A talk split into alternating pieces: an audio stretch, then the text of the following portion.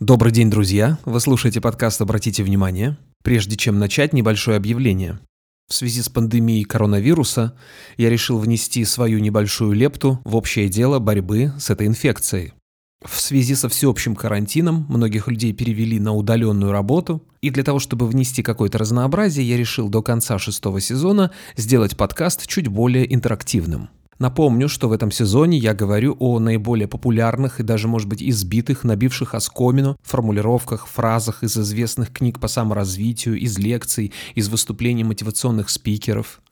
Если есть какие-то фразы, которые вас раздражают, или наоборот вызывают какие-то сильные положительные эмоции, которые вы сделали своим слоганом, своим девизом и которые помогают вам достигать каких-то результатов, или, может быть, есть такие фразы, формулировки, концепции, которые являются популярными везде на слуху, но вам они непонятны, то есть они не вызывают у вас никаких эмоций, и вам непонятно, что нашли вообще вот в этом во всем.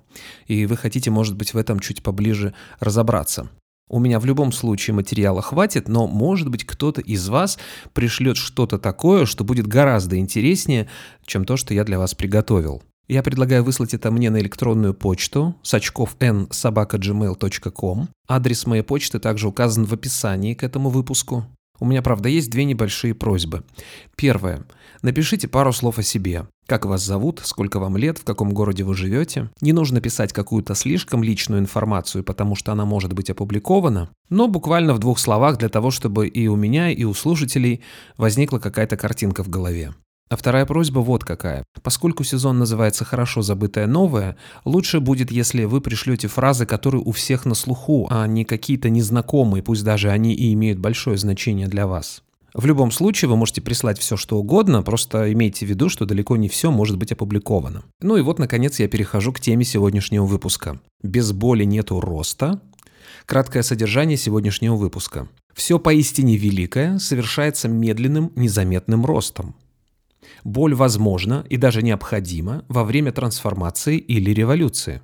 При эволюционном развитии боли нет или она минимальна. Теперь об этом поподробнее.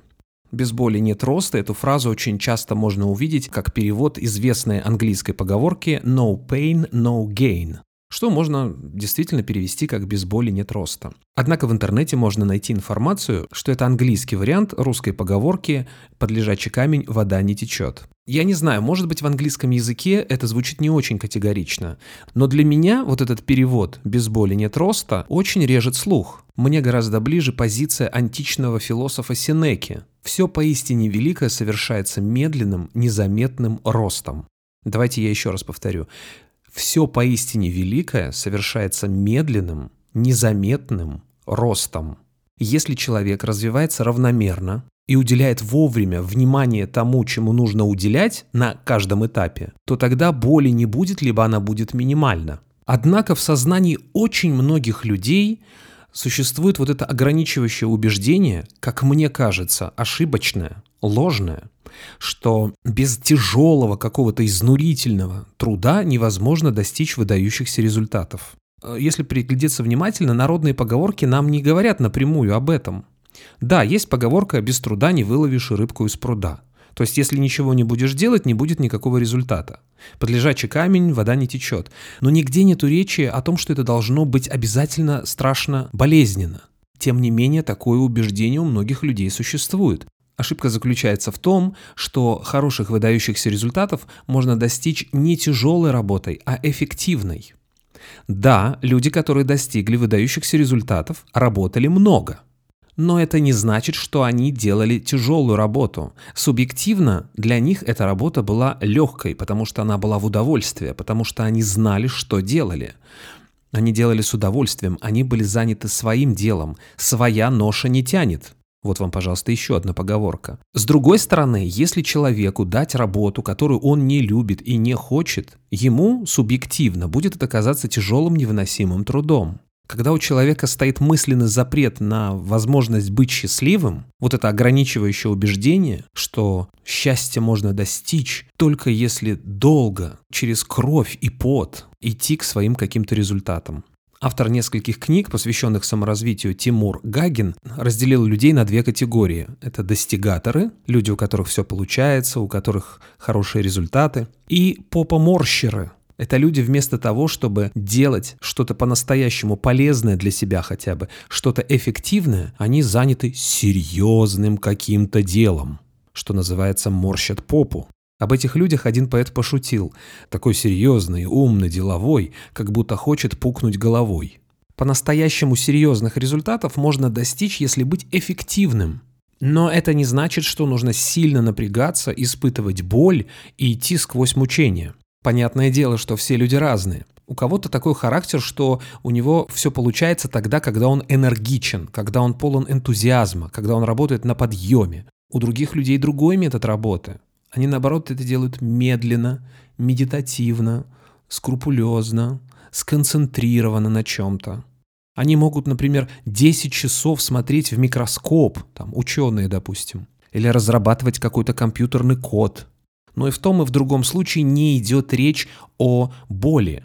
Да, напряжение, да, концентрация, да, какие-то усилия, направленные в определенном русле.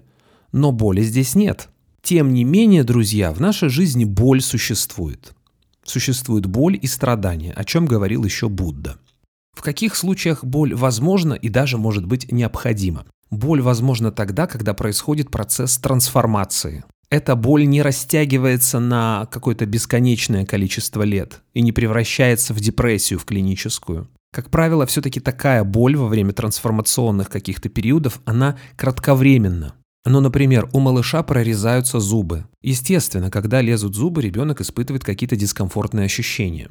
Является ли это необходимым этапом? Да, является. Является ли это заболеванием? Нет, не является. Или, скажем, беременная женщина. Беременность и роды могут протекать болезненно. Является ли это патологией? Является ли это заболеванием? Ну, конечно, нет. Это трансформация. Рождается новый человек. И это, если хотите, плата. Плата за радость материнства. Конечно, также существует, скажем, зубная боль, которая является заболеванием. Но это тоже в большинстве случаев плата за то, что ели сладкое, например, не чистили зубы и так далее. Плата за то, что не были осознаны. Погони за острыми ощущениями, сладкое или алкоголь или переедание может привести к каким-то последствиям. И чтобы потом обратно начать вести здоровый образ жизни, придется пройти через этап трансформации и заплатить за это. Только, как вы видите, здесь два варианта трансформации. Да? Естественный рост, как в случае с ребенком, у которого прорезаются зубы. И второй вариант – это плата за то, что отвлекались от реальности, сбивались с истинного пути. За это придется заплатить, конечно. Но обязательно ли было есть сладкое? Обязательно ли было употреблять алкоголь? Нет, не обязательно. Виноват ли в этом человек? Так сложились обстоятельства. Несет ли он за это ответственность? Да, несет. Об этом я уже говорил в предыдущих выпусках, если вы помните. Психологическая трансформация тоже сопровождается болевыми ощущениями. Когда ребенок перестает быть ребенком и становится подростком, он проходит через вот этот пубертатный период и испытывает болезненные ощущения. Это не длится долго, но это длится какое-то время. Это плата за то, чтобы стать взрослым. Сопротивляться этому бесполезно. Более того, сопротивление, желание остаться на предыдущем уровне будут вести к болезненным ощущениям. Ну вот такой пример приведу. Увеличивается в размере нога, что называется растет нога. Например, у человека был 38 размер обуви, а потом стал 40 размер. И в ботинках стало тесно.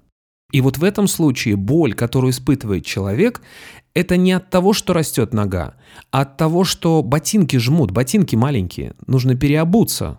Переобуться сейчас не в том смысле, что когда человек постоянно меняет свои позиции, сегодня сказал одно, завтра другое, это другое значение слова переобуться в прямом смысле, купить себе ботинки на два размера больше. Психологически люди вырастают из каких-то взаимоотношений, из какой-то профессии, переходят на новый уровень.